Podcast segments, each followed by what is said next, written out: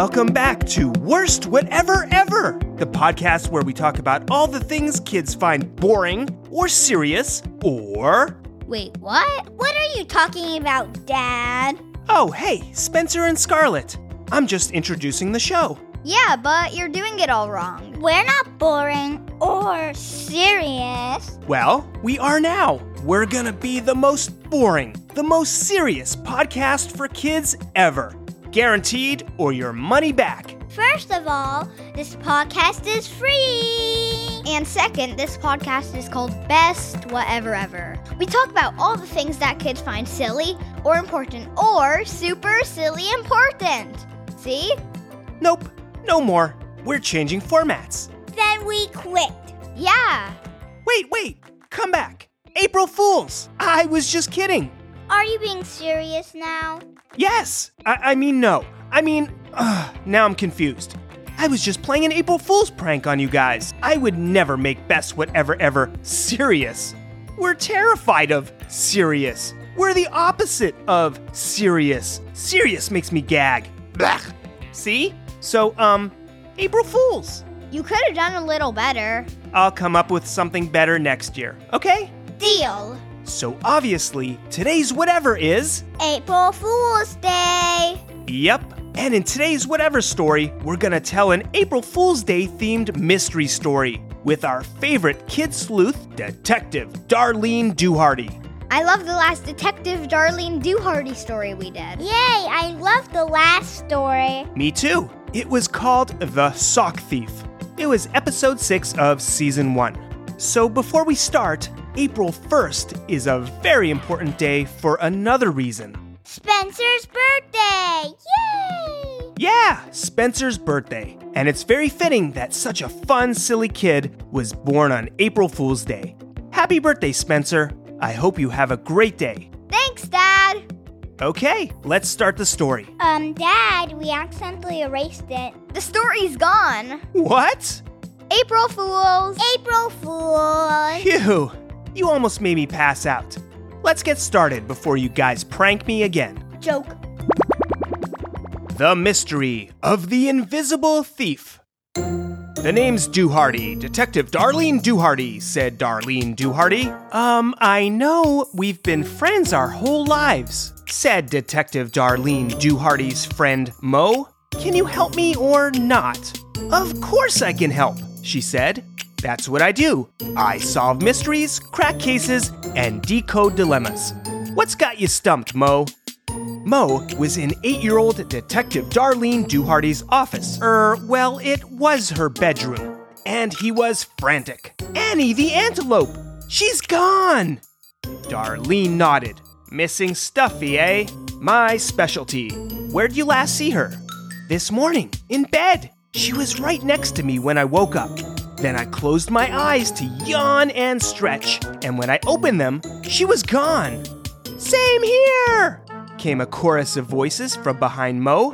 A line of kids snaked from Darlene's bedroom, her office, and out into the hallway of her house. A wave of thefts crashed through the neighborhood of Trickleberry Lane, and these kids were the victims. Detective Darlene Duhardy was their only hope. My lucky bracelet disappeared, cried Josie. I guess it wasn't so lucky after all. My prized petunia bushes, gone, shouted Cayenne. My favorite earwax covered earplugs have been pilfered, sniffled Spencer. Gross, thought Darlene, but she wasn't one to judge. And it went on and on. Each kid had something valuable and irreplaceable taken from them. Detective Darlene Duhardy stood up and exclaimed, I'm on the case. She opened her closet door and grabbed her magnifying glass, her notebook, and of course, her fedora. Because what kind of detective doesn't wear a fedora?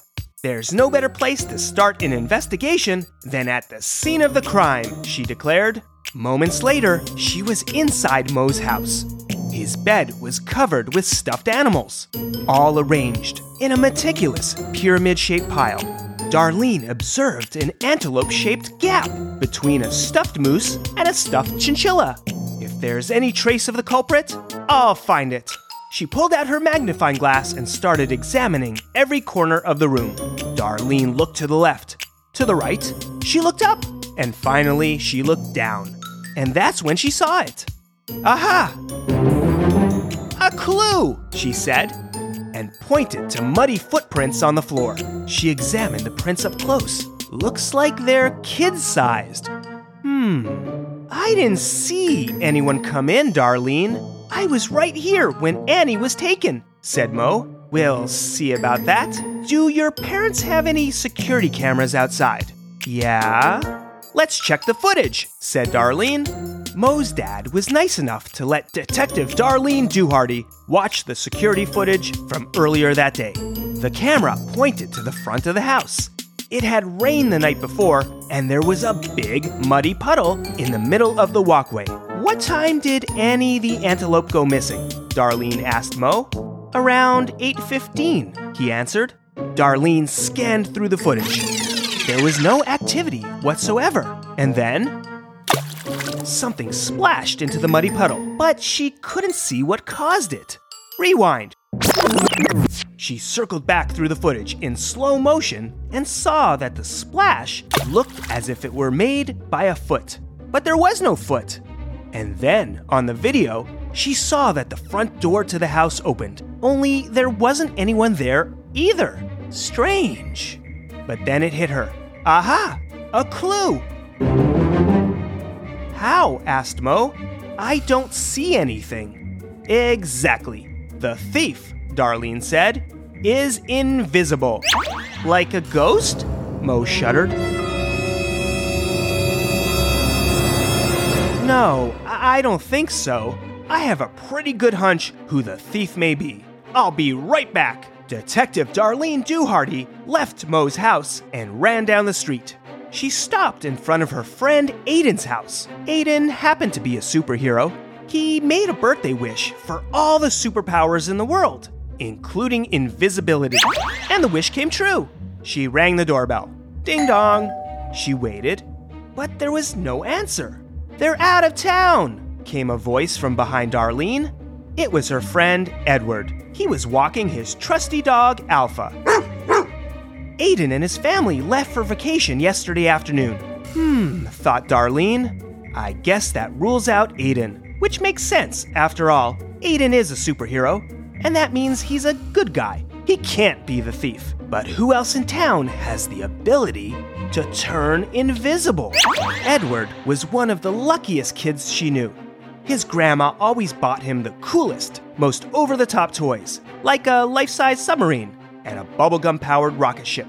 And Darlene wondered Say, Edward, did your grandma ever buy you a toy that can make you invisible? I wish! I actually just put an invisibility ray on my Christmas list. Fingers crossed. Edward and Alpha continued walking. From across the street came a sudden blast. It was Darlene's friend Dr. Sean's house, and it shook from some kind of explosion. Dr. Sean was an eight year old boy genius and happened to be the world's best inventor.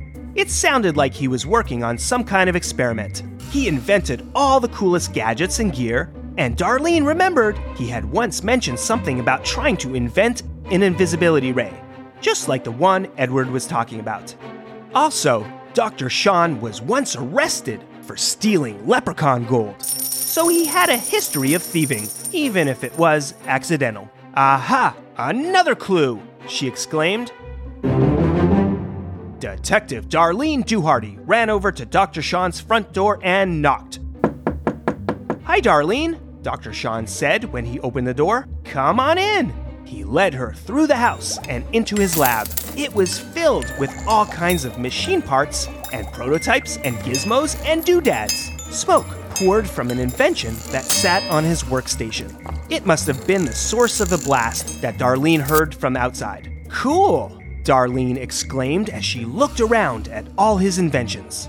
But then she turned her focus back to the investigation. Hey, so have you ever happened to invent a gizmo that can turn someone invisible? Of course! What kind of inventor would I be if I didn't know how to make an invisibility ray? I keep it right here. Let me show you. He punched in a code to unlock a storage cabinet and opened the door to reveal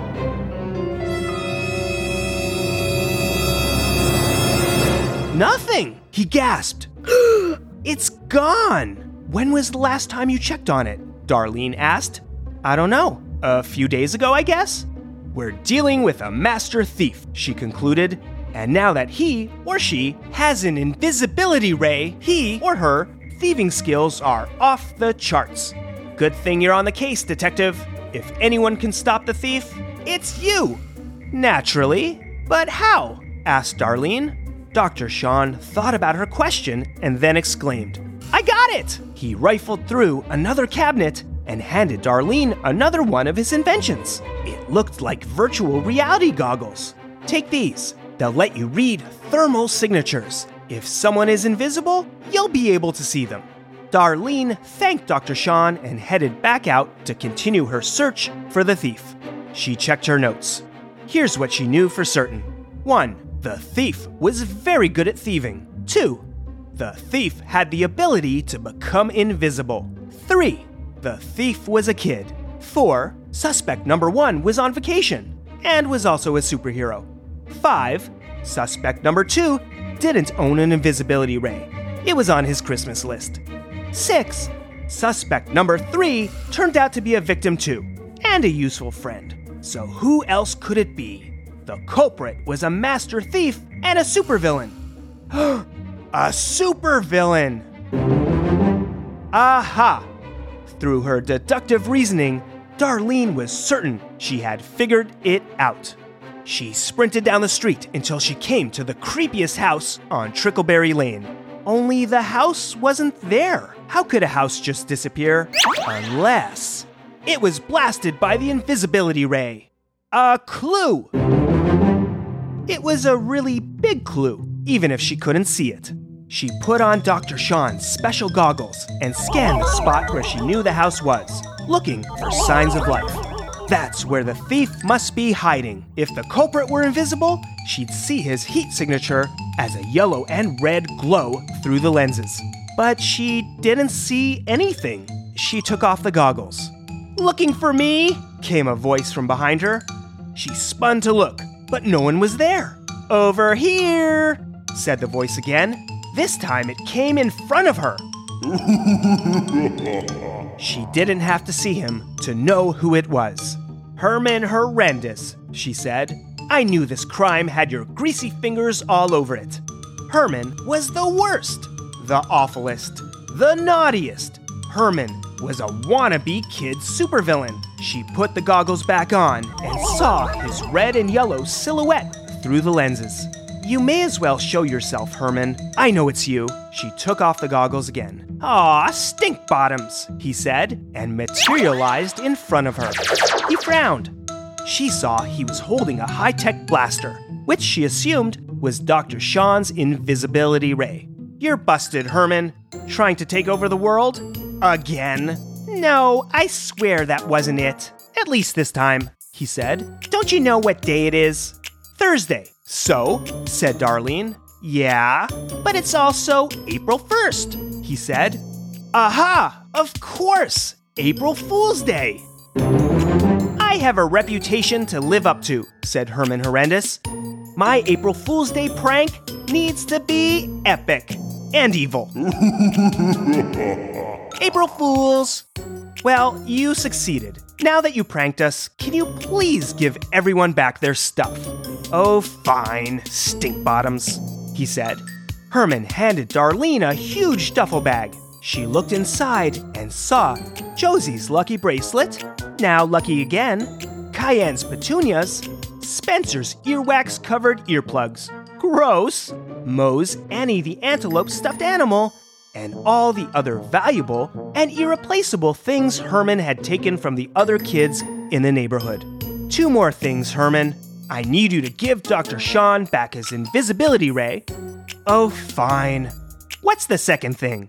You need to pinky promise not to prank anyone like that again. Oh, fine.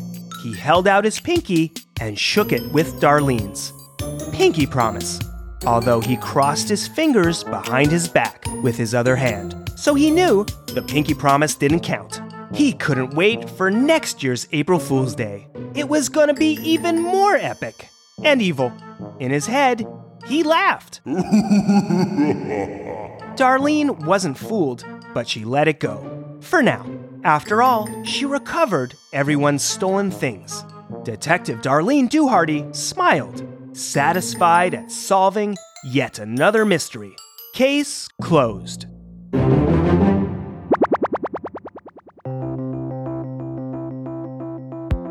Don't know if you guys noticed, but so many other characters from earlier Best Whatever Ever episodes made an appearance in this story. We met a lot of our favorites. Did you catch them all? Dr. Sean from the Leprechaun Police. Yep. Kyan from Giant Robots Don't Sleep and What Do Bunnies Eat? I think you meant to say, What do giant bunnies eat? But yeah, he was in two previous episodes from season two. Anyone else? Herman Horrendous from Kid vs. Claus. Our Christmas story.